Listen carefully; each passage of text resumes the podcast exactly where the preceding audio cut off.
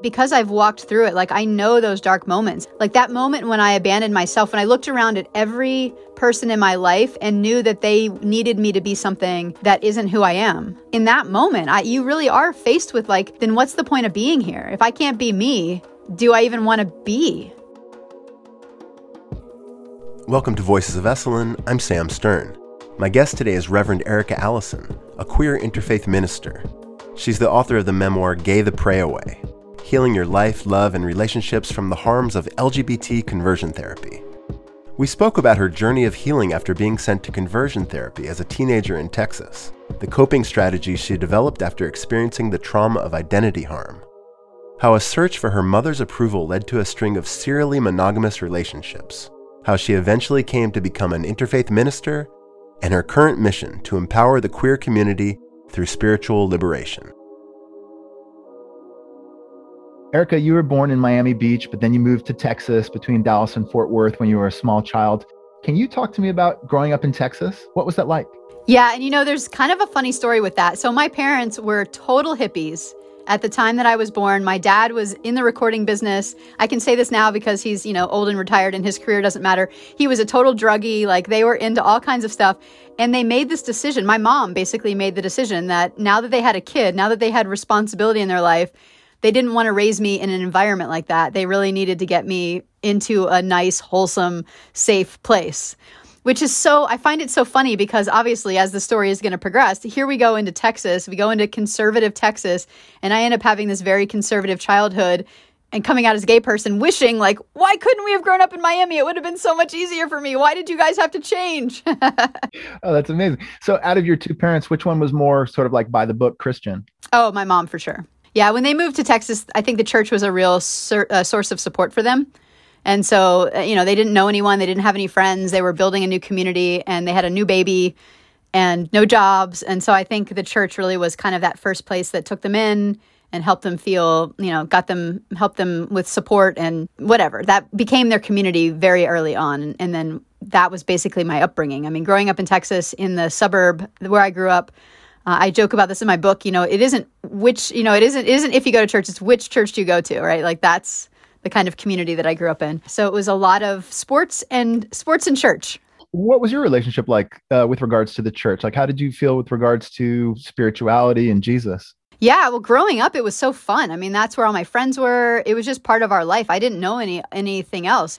It was a fun thing we did on the weekends, and you know, all the church youth groups were I always found them really engaging and creative, and we did a lot of drama and a lot of plays. I was that kid who I loved memorizing things, and so it was really fun for me to go to church because I felt like I had the whole thing memorized and I didn't even need the like the people would be reading their bulletins and I'd be like, I don't need that. I know I know all the words to this whole thing. There were a lot of rewarding pieces for me about growing up in that way and knowing, you know, having the community and knowing them all and having kind of all of these Sunday school teachers and other adults who you know, I got to to develop relationships with and have mentorship support from. And how about your relationship with God and spirituality? Yeah, that's a great question. I mean, looking back on that, I don't really know. I mean, my relationship, my spiritual life has developed and blossomed so much that it's hard for me to even look back at that time and like judge if I even had a relationship at that time. Like, I definitely did what they wanted me to do. Like, we read the Bible study stuff and um, you know, we sang the songs and we prayed and all of that. But did I actually have a relationship? I don't know. I mean, maybe in the way that I knew to at that time. Um, it felt it felt real to me. We definitely prayed a lot as a family. Like we'd say grace before meals and we would pray before bed. Like all of those typical things that a church going family did. But I don't have any strong memories of like a mystical ex- like I have adult mystical experiences with the divine that I could talk about, but as a child like I don't have any memories of like oh my gosh and then I felt God's presence in this environment. Like I don't have though I don't have any strong memories like that. At what age did you feel like hey, I might be gay? Growing up in a church-oriented community, did you have anyone to talk to about those feelings?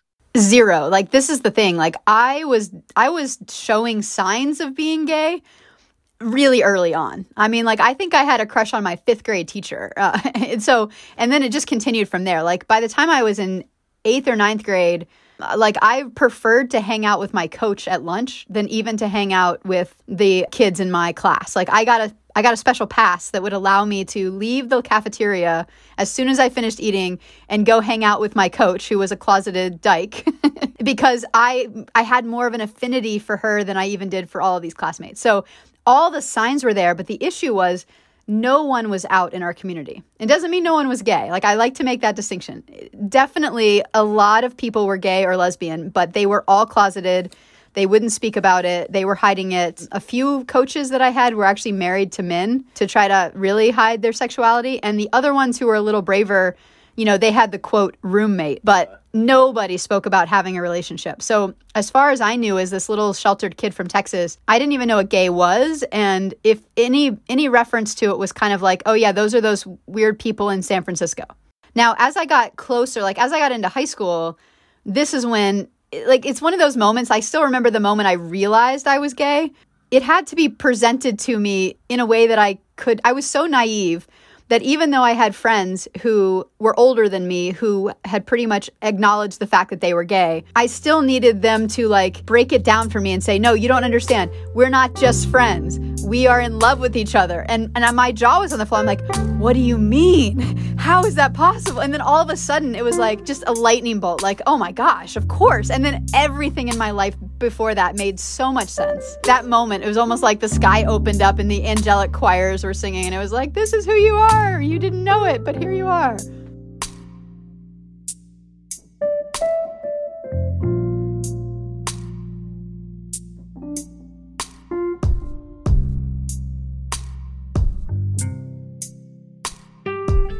So, how much time elapsed between that sort of aha moment and the time where you came out to your parents? It was a couple years. It was like three years. So, it was my sophomore year of high school where I was finally able to, you know, understand that this was an option for me based on a few of the older students who already knew this about themselves. So that was like my sophomore year. So I was right around 16. Like I, I can still remember around the time I was starting to drive was also around the time I had my first girlfriend. Those two things were very connected. And then it really wasn't until my senior year of high school and the second half of my senior year. So after I was 18, that my parents finally discovered this about me. I was pretty much in hiding, as were all of us. Like any of us who were gay, were all pretty much in hiding from our parents throughout all of high school. Can you walk me a little bit through like that that coming out story with with the parents and, and how that led to the conversion therapy that you were pushed into undergoing? I think, you know, the thing that got me discovered was that as I was getting older, I was getting a little more, I was hiding a little bit less. And by this point, like now I'm 18, I have an older girlfriend. She's definitely not a high school student. And I think my parents are kind of like, who is this strange person that you're bringing around the house? And why does she look like not like any peer that you would ever have? Like who are what is going on here? And they started to get curious and this was like the internet was still new and the we were i was in aol chat rooms at that time. I knew that was gonna i knew aol chat was gonna come up. Of course it came up. And so like i was in some aol chat rooms where i was just like able to finally speak openly about like with other gay people about what is this like? And tell me about your life and this is my life and my parents you know they they did search around on my computer and they found some of that stuff and they found some of the websites that i had bookmarked where i was just getting more information and things like that. So anyways it was they made their discovery. I didn't know they had discovered any of this but there was this moment where they invited me into the kitchen and you know it was that like we need to have a talk we need to ask you a question. We need to have a talk with you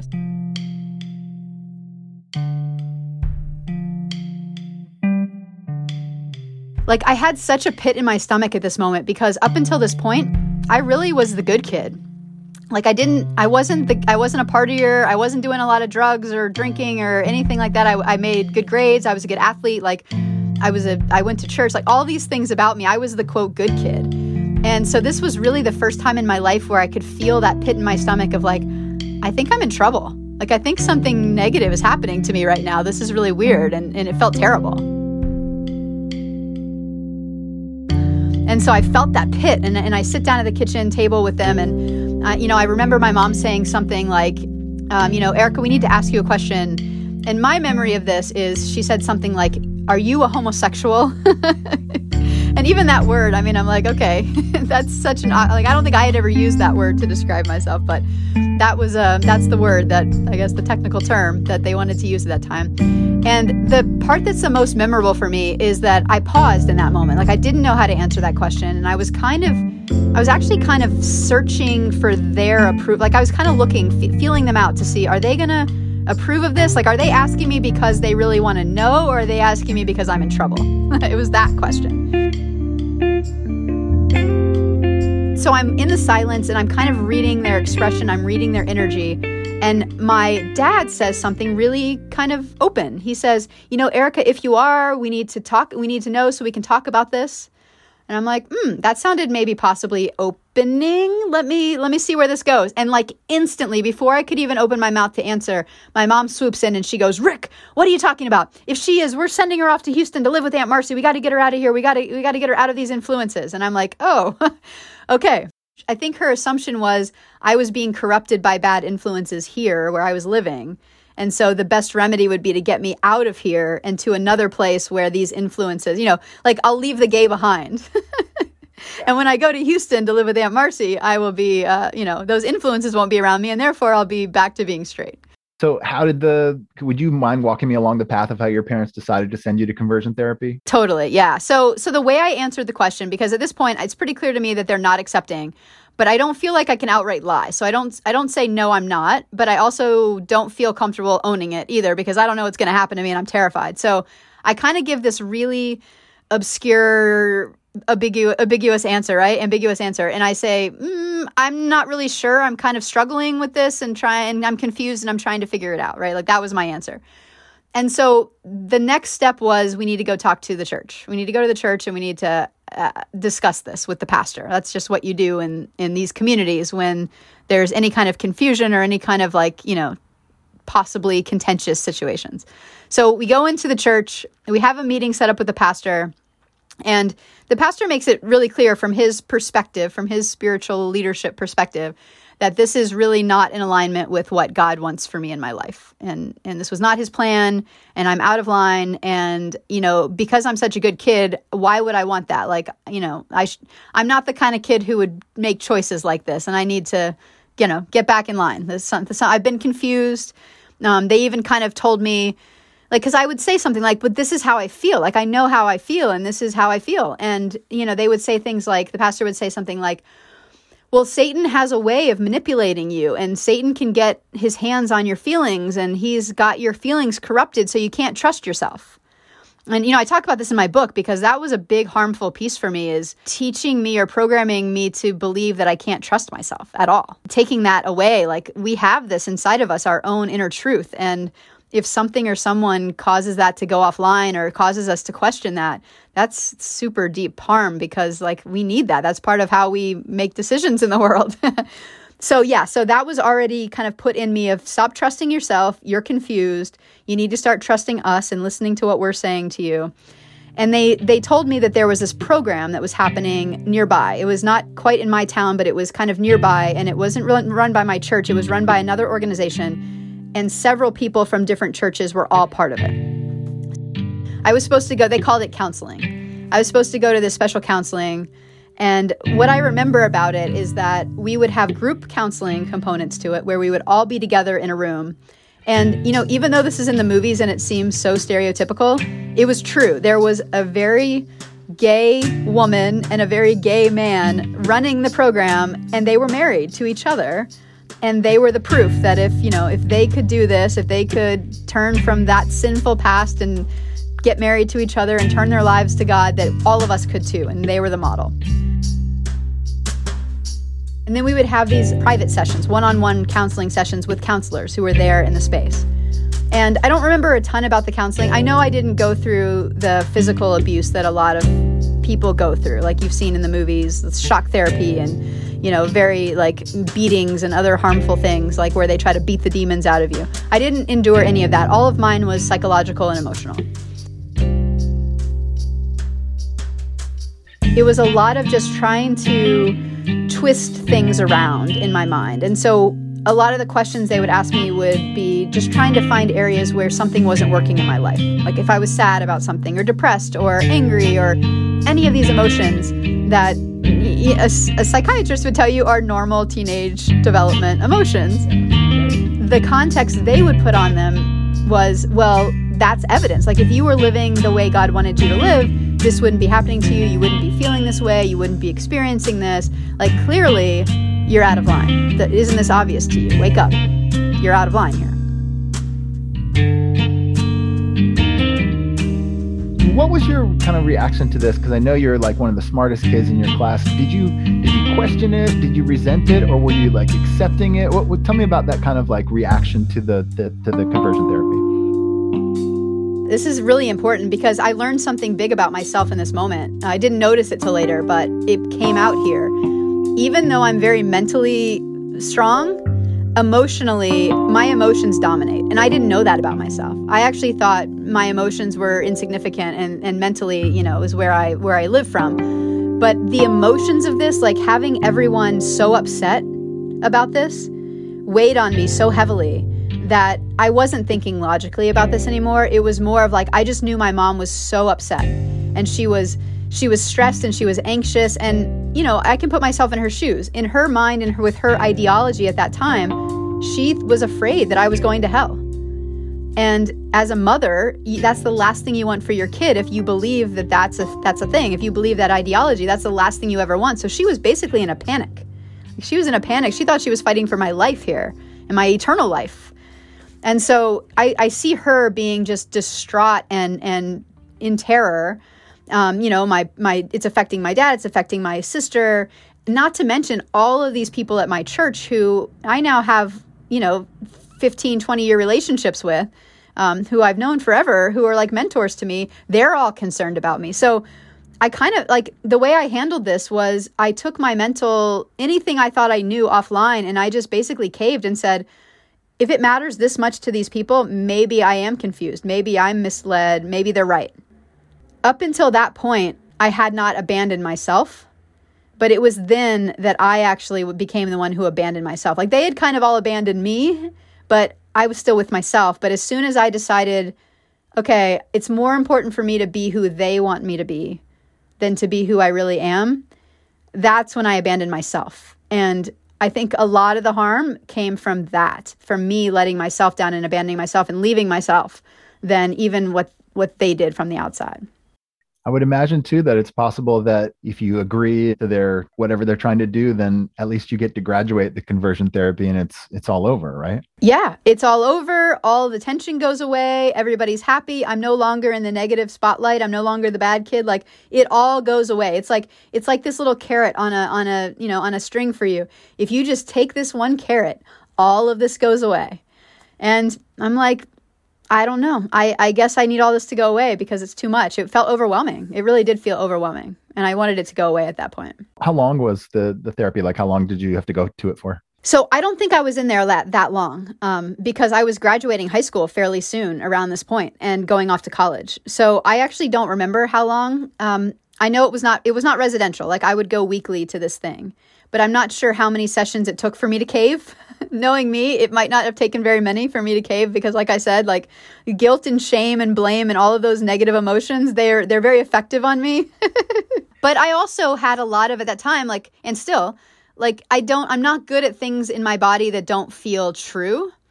And so when it's not like I was just going to I wasn't able to just lie to them and say I'm going to tell them I'm straight, but I'm still going to be gay.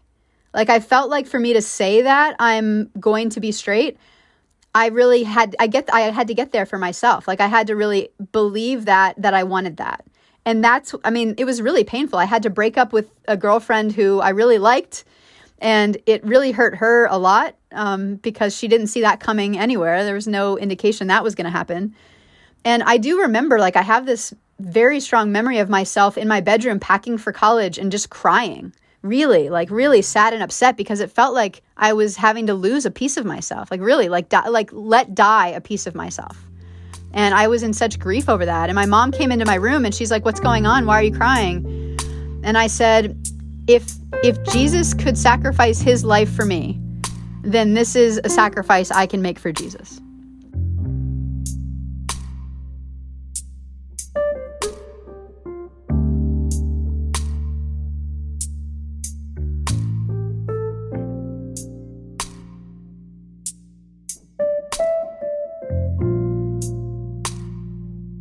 I was all in. I bought that I bought that 100% and I and I decided like, okay, I can do this. I'm strong enough. I can go off to college and I can be straight.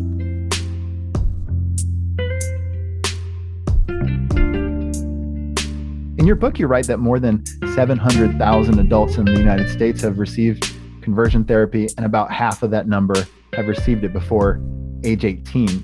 What's the state of conversion therapy in the US today? Is it legal for minors in all states? It is not legal in all states. So right now it's state by state. It's on a state by state basis. And there are a lot of states who have taken it all the way to their either Supreme Court or or to their ballots and have banned it. I believe the number is at 17 states right now have banned it. Um, but that number is always changing. And, you know, it's 2022 right now, and we've just had a big wave of anti LGBTQ legislation coming through in a lot of states. So some states have now repealed some of those. It just, it's, it's a moving target depending on who's in power and what the issues are at the time. But it is not, it is by no means banned across our country at all. It's still happening.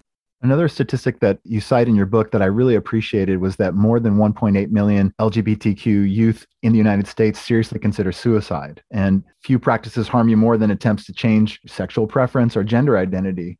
So just asking you like how can we assist young people who are either denied gender affirming care or they have their sexuality repressed? Yeah, this is real. I mean, and I and I because I've walked through it, like I know those dark moments. I know when like that moment when I abandoned myself, when I looked around at every person in my life and knew that they needed me to be something that isn't who I am. Like in that moment, I, you really are faced with like, then what's the point of being here? If I can't be me, do I even want to be? Like I can't. How can I live a lie the rest of my life? I mean, it's it's kind of crazy. And so I totally understand the the dilemma and I understand why youth would want to leave here. And so I think it is important. I mean, the same statistics that the same studies that have found those statistics. There's a great center out of San Francisco State University. It's called the Family Research Council, I think it is, or the there's a there's a center out of there and they do research on this particular topic. And they have found that having one affirming adult in a kid's life can make a difference between, you know, them choosing to completely leave or not. Now, I will say from my own experience that I had I was eventually able to find one affirming adult, and that was the parent of one of my girlfriends who herself had come out as a lesbian. So she was she had a she had a wife and I was dating her daughter. And so me being able to see her and her wife was so affirming to me just to know that like here's an adult who is living this way and has no issue with it and is happy. That one adult even just gave me a little bit of the power to normalize this for myself at that time. But not having my own mother's acceptance was crushing. And it it those are not comparable. Like it's not like this one adult outweighed or even equally weighed my parent my mother. So I do still say that like the best case scenario is that mothers will accept their kids because if if a mother can accept this everything else gets easier.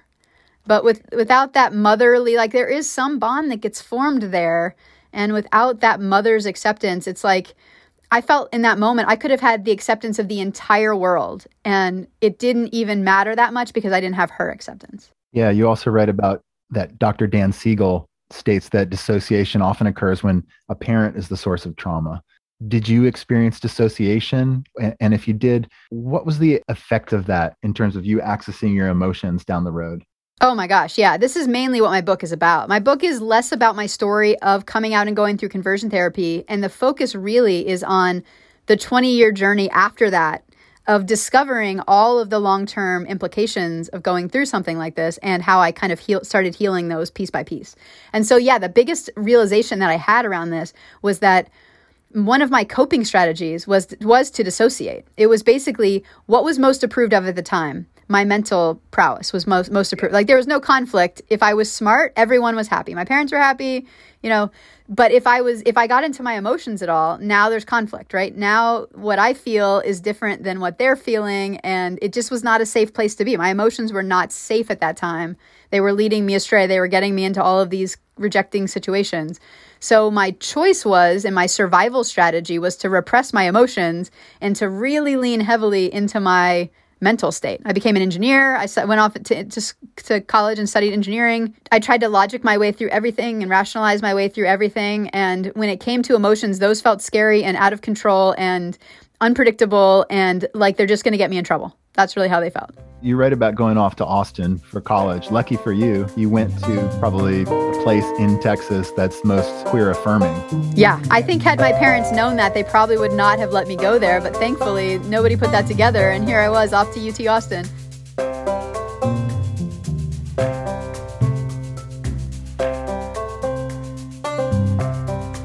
How long did it take before you had a girlfriend? It, it, so I did give it a full try. Like I even identified a boy in my in my college freshman engineering 101 class. I'm like, okay, this is the guy. This is the guy I'm going to try to date, and I can do this. And so it's not like the minute I got there, I was like, woo, I'm gay. It was it was like, no, I made a commitment. I made a promise. Like I'm going to try to do this thing. I started going to a church that was there and really getting involved in a youth group and, and just trying to stay away from all of all of that stuff of my who I was. And I started trying to go to like frat parties and trying to be like what all the other straight girls would do. And there was one time the one time I kissed this guy we both threw up. He threw up because he was drunk because he had just come from a party and I threw up because it just felt so incredibly wrong in my body. And you know the thing that I think saved me honestly is that I was walking down the main street in Austin and I saw a church, and that church had a gay flag outside of it. And it was the first time ever that I saw those two things could be compatible or could coexist. And like I was I was frozen. I was like I was like my jaw was on the ground. I could not believe that this church had a gay flag outside. I didn't even know how this was possible. So I went inside, I made an appointment with the pastor. I asked some questions. I'm like, you know, I just went through a very extensive therapy telling me that these two things can't exist and you have to pick one or the other. And how how is this possible? Like how do you see this that this is possible? And his answer, and I say this in my book, his answer was not super affirming. It wasn't like he said, "Oh yeah, God loves gay people." He didn't say that. What he said was, "Well, we just don't know. We're not really sure. It's not really clear." Jesus didn't really talk about it. A few of the other disciples mentioned it. The Old Testament talked like so he was basically like we don't know and since we don't know, we would rather err on the side of love than hate and we would like to include more people and if we can be more inclusive and if gay people feel comfortable coming here, then maybe they'll develop their own relationship with God and they they can figure it out with God directly. Okay, so he really like gave you the minimum. He even said, "I'm so out on a limb even having this conversation with you." Like where I come from, my my lineage is I'm like I almost got kicked out of seminary for the views that I have about this. So he already felt like he was on such a progressive edge of of religion. Now this was, you know, late 90s, early 2000s. So at that time, I think he was on the edge. He was on the progressive edge. Thankfully, 2022, so many more churches have decided that this maybe was a mistake on their part and that they might not have understood what God was really meant, meant, meaning about this issue. But I digress.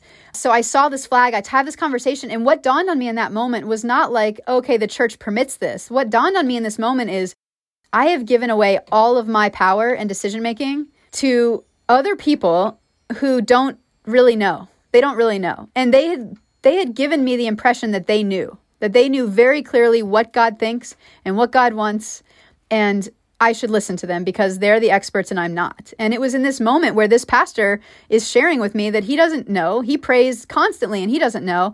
And I'm like, well, then I know as much as you know. I mean, my relationship with, with God is just as, as valid as yours is. And so maybe I need to go directly to the source for these questions rather than trying to go through these people. You write a lot about repairing the identity harm yes. that you suffered due to taking part against your will in conversion therapy. Let's talk a little bit about identity harm, how it manifested in your life. When this word came in as I was writing the book, like I do feel like this word like is one of the things that channeled through. I was so excited by this term identity harm because it, it really sums up the way this works. This is not just a gay issue either. Identity harm isn't just something that, that the LGBTQ community experiences.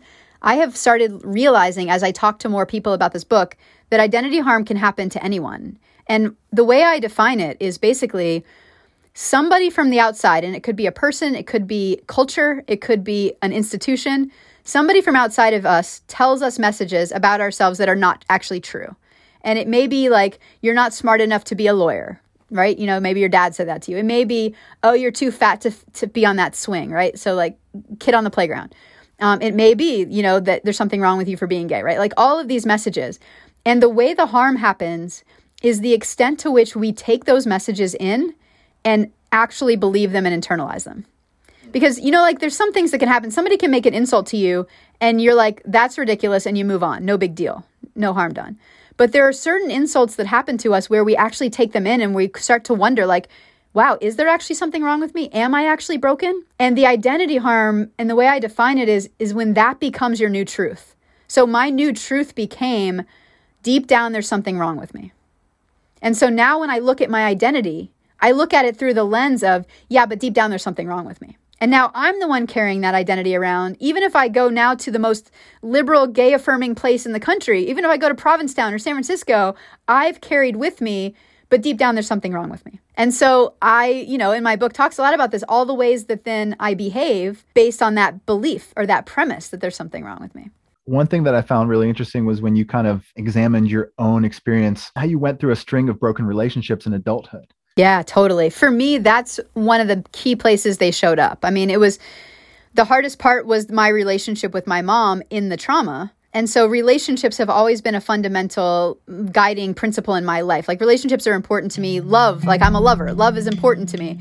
I don't think it shows up for everyone that way. Um, in fact, when I'm counseling people, sometimes I'll say, you know, for you it might be career. Like it may be that you were you can't figure out what you want to do in the world and nothing really satisfies you from a career perspective. But for me, relationships were the place where all of this showed up and manifested. And what I started noticing, and I didn't notice at the time, but what I started doing was drawing to myself people that I thought would understand me, get me, not reject me, be able to love me. But in order to earn that love, what I had learned earlier was, oh, I need to conform myself to what they want me to be. Right? Like that was the message I got at 18 was be who you be who we want you to be and we will love you. And I I, I did that. I tried to be who they wanted me to be. And so I carried that with me. And so now from this point on in relationships, it was like, okay, well, let me just, if there's ever any kind of a conflict or anything, let me just bend to what they need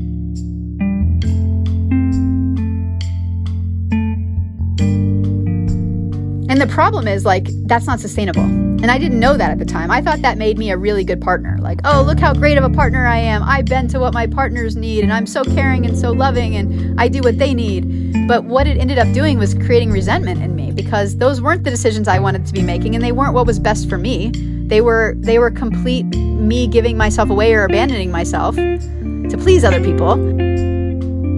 And so at some point, I'd hit this wall in the relationship where I'd say, like, this is ridiculous. I'm being treated terribly. I have to get out of here. And I would leave that relationship. And, you know, and then I would just blame them, like, oh, they're, you know, they're not the right person. I should move on and keep keep trying to find the right person.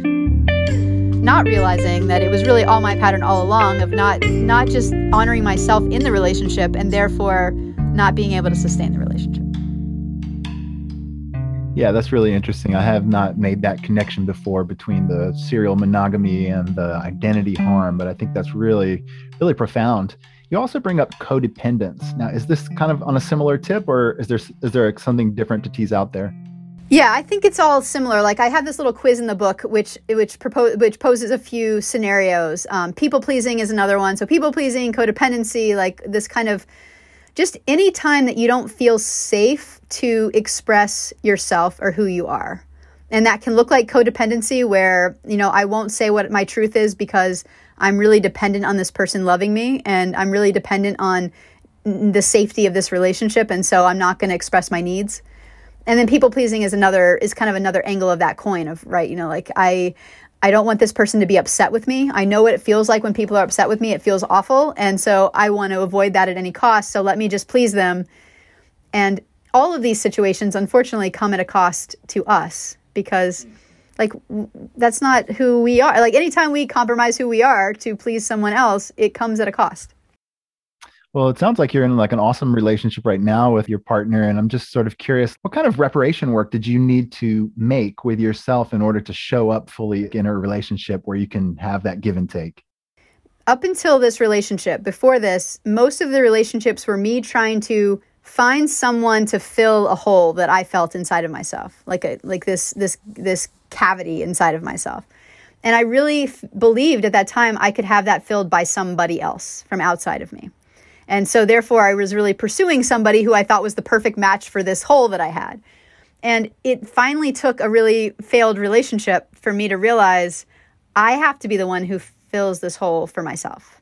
And until I do that, it's impossible. It's not even fair for me to try to ask another person to complete that void in myself. That's my void. That's my hole. And, you know, it's, it isn't something another person can fill for me. And so that was the work I had to do was I had to get clear on the pattern of what I was doing and why I was doing it. Like like really sit with the pain of that emptiness and, and where that was coming from and deal with some of the old emotions that of being rejected, abandoned, all of those feelings that I had been not wanting to feel from my past.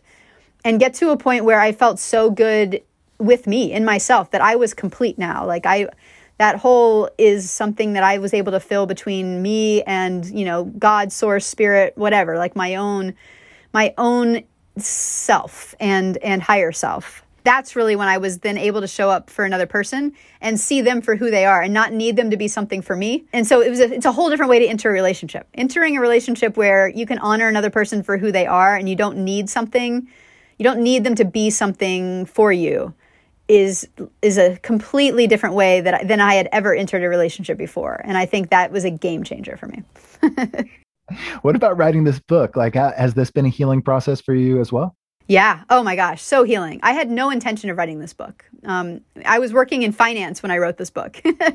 um, I did, I had just finished a seminary program. So I had done a two year interfaith seminary program because I was feeling some kind of a spiritual calling, but I was terrified for the reasons I just said. Like, I was so terrified to step into spiritual leadership because I felt like my mom's not going to approve of this. Like, my spiritual leadership is going to look very different than hers and she's not going to approve and why would i want to bring that pain on myself? Let me you know let me just stay small here. But because of going through that process i got a lot of the healing. I got a lot of the religious healing that i needed. I got affirmed as i am exactly as i am as a spiritual leader. Like others in my community saw me that way and i was able to step into that identity and that helped me then be able to do some of the repair work enough to write this book like writing the book itself was healing. Me sharing my story was healing. And I had to confront that fear that my mom's going to read this book and I'm going to be speaking about this out in the world. And is she going to approve? Is she not going to approve? What's going to happen? But writing it was was just like being able to collect my thoughts in this way and get the story out in this way was was very healing for me to connect some dots and put some pieces together. It's tricky because you, you out yourself in the public, but then you're also locked into a moment in time. Because like as a speaker i get to adjust my talk every time i give it to stay relevant and current right?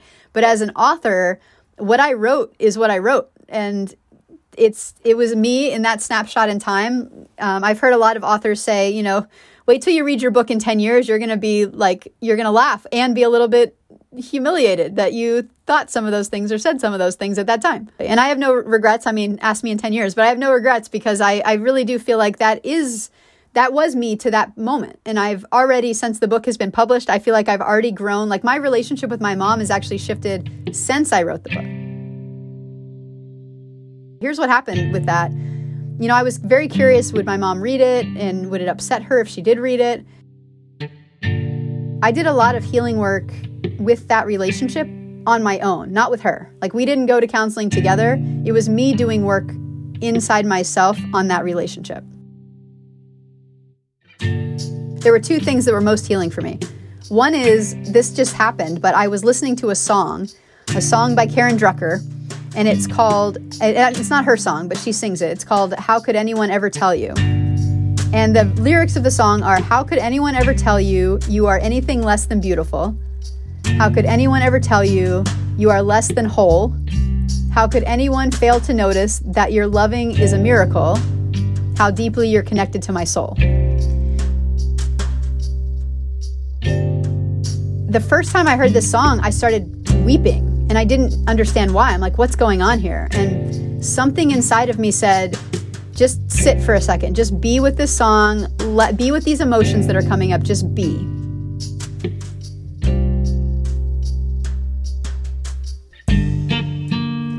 And so I did, and I laid on the bed and I just let the song repeat over and over. And I was weeping and sobbing and, and really just feeling like, yeah, I was made to feel like who I am is not beautiful. Who I am is not, my love is not okay. It's not a miracle. There's something wrong with it. And I and and as I'm laying on the bed hearing these words, I see in my mind's eye this circle of like angels. It's basically a circle of angels.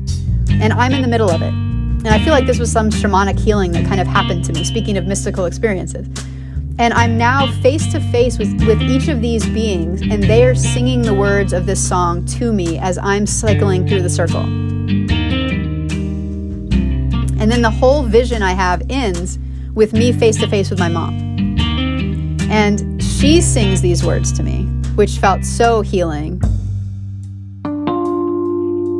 And then I went to sing them back to her, and she shifted from being an adult to being her little child, her own little child. And in that moment, I realized, oh my gosh, when she was a kid, she heard these words that who she was wasn't beautiful and who she was was not okay and not whole and her love was not good enough. And it's like at that moment, some of the anger and some of the resentment of like, how could you went completely away because it was like, oh, you you had this happen to you not because you were gay but just in your own way you felt how i feel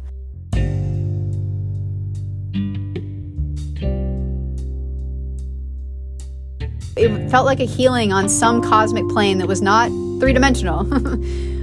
And that was huge. And so i went from that with a little bit more softness in my heart towards my mom. And then the last thing i did my strategy number two was writing a letter. And i wrote a letter to myself from her.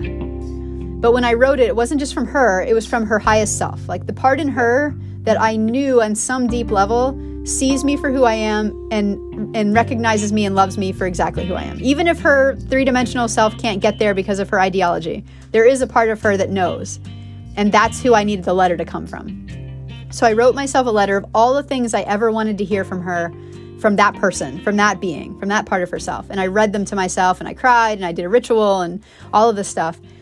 And I let go. I released this and I released my attachment to needing her to get me, which I had been holding on to so strong. Like all I ever wanted was eventually for her to really see me and get me.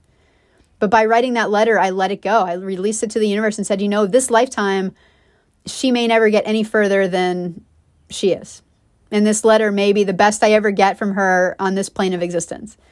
And something about letting go in that way, I feel like something shifted about a year, no, not even a year, about a month after I published my book, about a month after I published my book, and this is not in the book because the book was already written at this time, she writes me an email. It's the day after my birthday. She writes me an email and she says, uh, the email says, way overdue as the subject line. And she goes on to basically apologize and say all the things that I like, a lot of the things that were in that letter I wrote to myself are in there. Um, a lot of the things that are in my book, surprisingly are in this letter. So that's how I knew she read my book because she said a lot of the things that I had said in my book. I wish she had said these things. Um, you know, she wished she had been able to support me in that time. So it was like an apology and an affirmation at the same time. That's really inspiring, beautiful. I, I was very lucky. Like, that doesn't happen for everyone. And some relationships don't get to have that level of repair, but I'm so grateful that mine did. And I think it had something to do with the work I did in me to release. Like like the vision I had after I got that letter, that email. After I got the email, I had this little vision in my head of like me with a cat. And I'm like, what is this vision? And it was like when I was a kid, we were taught that if the cat peed on the rug, you have to rub the cat's face in it, face in it so they don't do it again. And the vision I had was me holding my mom's face in the rug and, and rubbing her face in it. And what that meant to me was for 20 years, I've been holding her down and saying, you will be sorry for what you did. You will understand how you hurt me. Like, you will get this. And I just was holding her there and holding her there and wasn't letting her go. And when I wrote the letter to myself and released her, it's like I released myself to come to current present day and to grow up and be an adult, like from being a teenager. And I released her from how I held, had her held like that. So she could come into present day and she could express to me how she feels now in this moment rather than being stuck with how I was seeing her from 20 years ago. Let's talk a little bit about you as a minister. I think it's inspiring that, sorry, not minister, reverend. Minister's good and reverend's good, either one. I just think it's inspiring that you were drawn to become a reverend when some might say that the church is the site of this originary trauma. And just wanted to find out, you know, what's your practice like? What, what is your gift when it comes to being a person of spirituality? I mean, thankfully for me, I never I never took my anger all the way to quote God. like for me it never really felt like at a deep level I was being rejected by God. It actually always felt like people were just conf- misunderstanding this thing. So I know that's not true for all gay people, and a lot of gay people are, are really mad at God, and I understand that, and I don't wouldn't want to force anybody into a healing that they're not ready for. But for me personally, I was just looking for an outlet for my own spirituality that was authentic for me.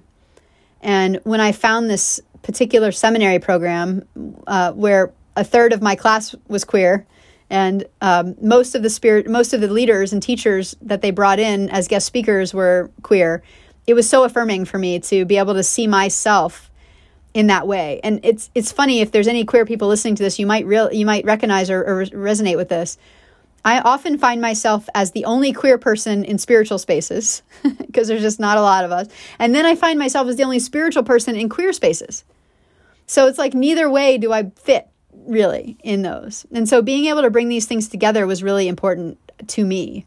When you are confronted with ignorance and bias in the church about attitudes towards sexuality, how do you find it best to frame Christ consciousness, the, the kindness and loving of all God's children, in this meaningful and tangible way that has the potential to help people and change hearts and minds?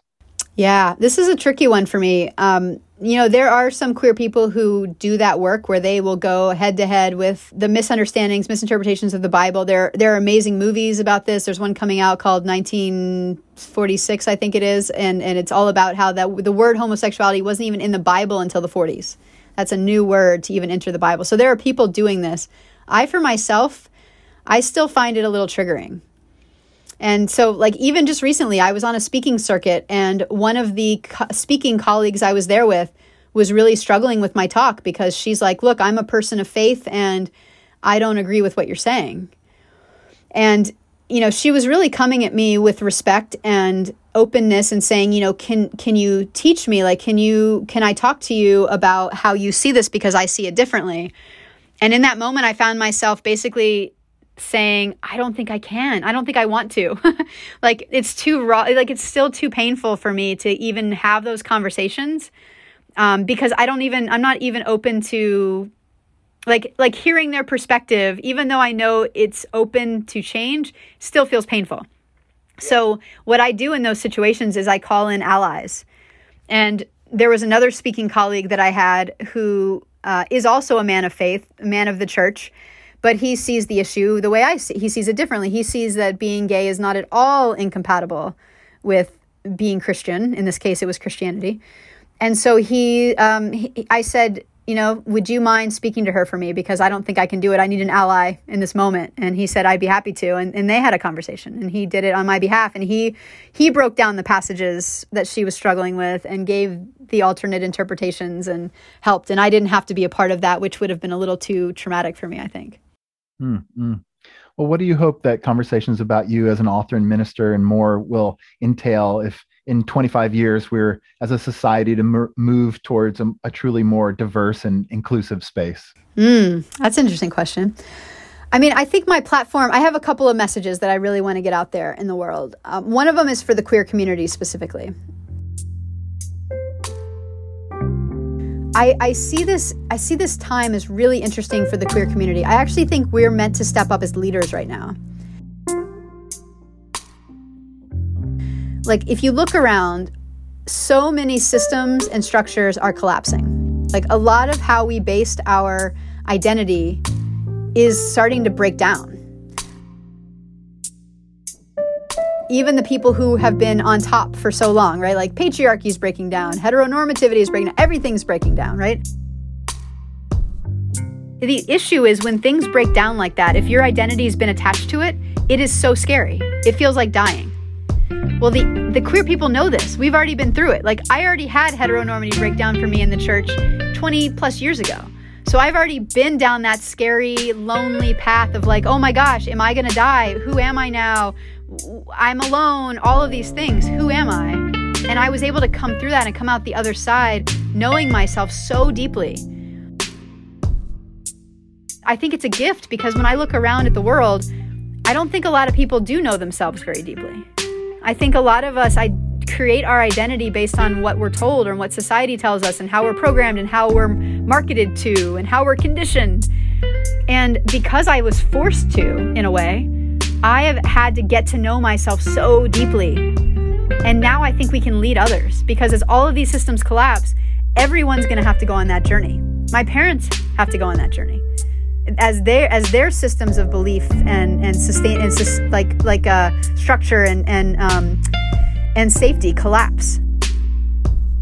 And so I think we can lead people. We can say, look, it's going to be scary but you're not going to die. Take this as an opportunity to get to know yourself more deeply. Who are you really? What do you really value? What do you what really matters to you and what's really true for you in your heart?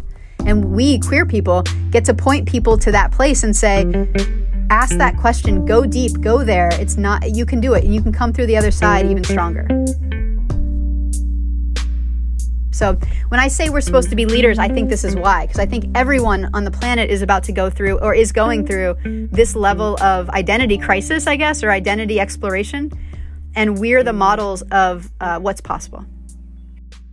I love how you frame that. That is just so smart, so so brilliant, really. It seems like every day a new bill comes out in Florida or Texas that's repressive towards LGBTQ folks in dangerous, frightening ways and honestly it leaves me feeling frozen and you'd think that that you'd be like no i want to help queer teenagers who are struggling with their identity you're talking about helping folks who are clinging to their identity and, and being injurious to others that's exactly it.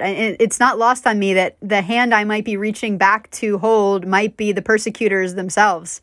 And I do think the fear is universal. Like the fear that they are feeling as they're gripping to their last strands of you know like what they know right? Security and you know power and control and all of those things that have kept them feeling safe. As those start to slip away right through their fingers their if their fear is the same fear that I was experiencing when I was trying to figure out who I was and being told it wasn't okay to be who I was. So it's not the same context but the fear the baseline fear that they're feeling being afraid of who they are like who am I is the same fear. And so I, I do think if and it, and think how much better the world is going to be. Like people will start harming, stop harming each other if we all just knew who we were and were comfortable with that. How would you say we might reach our collective human potential, inclusive of sexual identity and preference? Where, what do we need to do as a society to get there? To me, potential is synonymous with truly ourselves. Like our potential is to is to be our our fullest version of ourselves shine our fullest unique light. And it is unique. And we're all in my belief system all here with something uniquely ours to offer. And it's not the same as anyone else's and so to the extent that we try to live someone else's dharma as they say on the other side of the pond at kripalu right like as, as much as we try to live someone else's dharma, we're actually doing a disservice to this collective human potential awakening. And so I think one of the ways we get there in the most inclusive way is to acknowledge that everyone's carrying their own piece of this collective and that it is unique to them and it can't be anyone else's piece. And, and the, the more we try to make ours look like someone else's or impose philosophies that say that everyone should look the same, the more I think we're limiting the human potential, um, not realizing that this collective does come from a massive mosaic of, of different perspectives. And Reverend Erica Allison, it's been so amazing to, to talk with you today. I really, really enjoyed it. Can you tell us about your book, Gay the Pray Away, where to find it, and how to keep up with you and, and find out what you're doing? Yeah, totally. I'd love to share a little bit more. So the book is called Gay the Pray Away. It's available at most online book retailers. Um, it's also available, I hope, in some local bookstores. I've been trying to get it into local bookstores. So if, if you have a local bookstore near you, definitely go in, request it. They should be able to get access to it. Support support your local bookstores.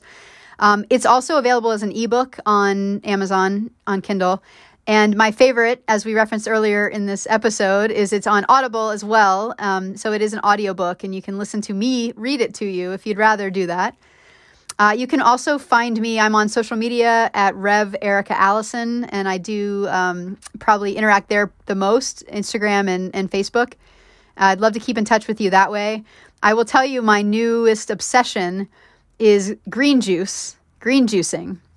And so, what I'm up to these days is I'm leading retreats for anyone, the queer community or anyone on, uh, we do little juicing retreats. And my rationale for this, to me, it's completely connected to all this work. Like, one of the ways identity harm harms us is it gets like these messages, these lies get lodged in ourselves, right? And there's something about doing a green juice detox, a juicing detox, where as we're releasing the physical density, we also can release that mental and emotional and spiritual density and get back to our truth. And so that's why I'm really on the train of green juice right now and leading people on retreats that help them get to their clarity and their truth. It's called Juicing to Clarity. Oh, that's beautiful. Well, thank you so much, Erica. Thank you. So fun talking with you today. And I love Esalen and I love the work that the Voices of Esalen podcast is putting out in the world. So I'm just really happy to be a part of this platform. Thank you for listening to Voices of Esalen. Today's episode was produced in conjunction with Shira Levine. Our music is by Nico Holloman. Additional music by Blue Dot Sessions. If you're enjoying the show, please support us by sharing on social media or by going to your favorite podcast player and leaving a review. It really does help. Until next time, be well.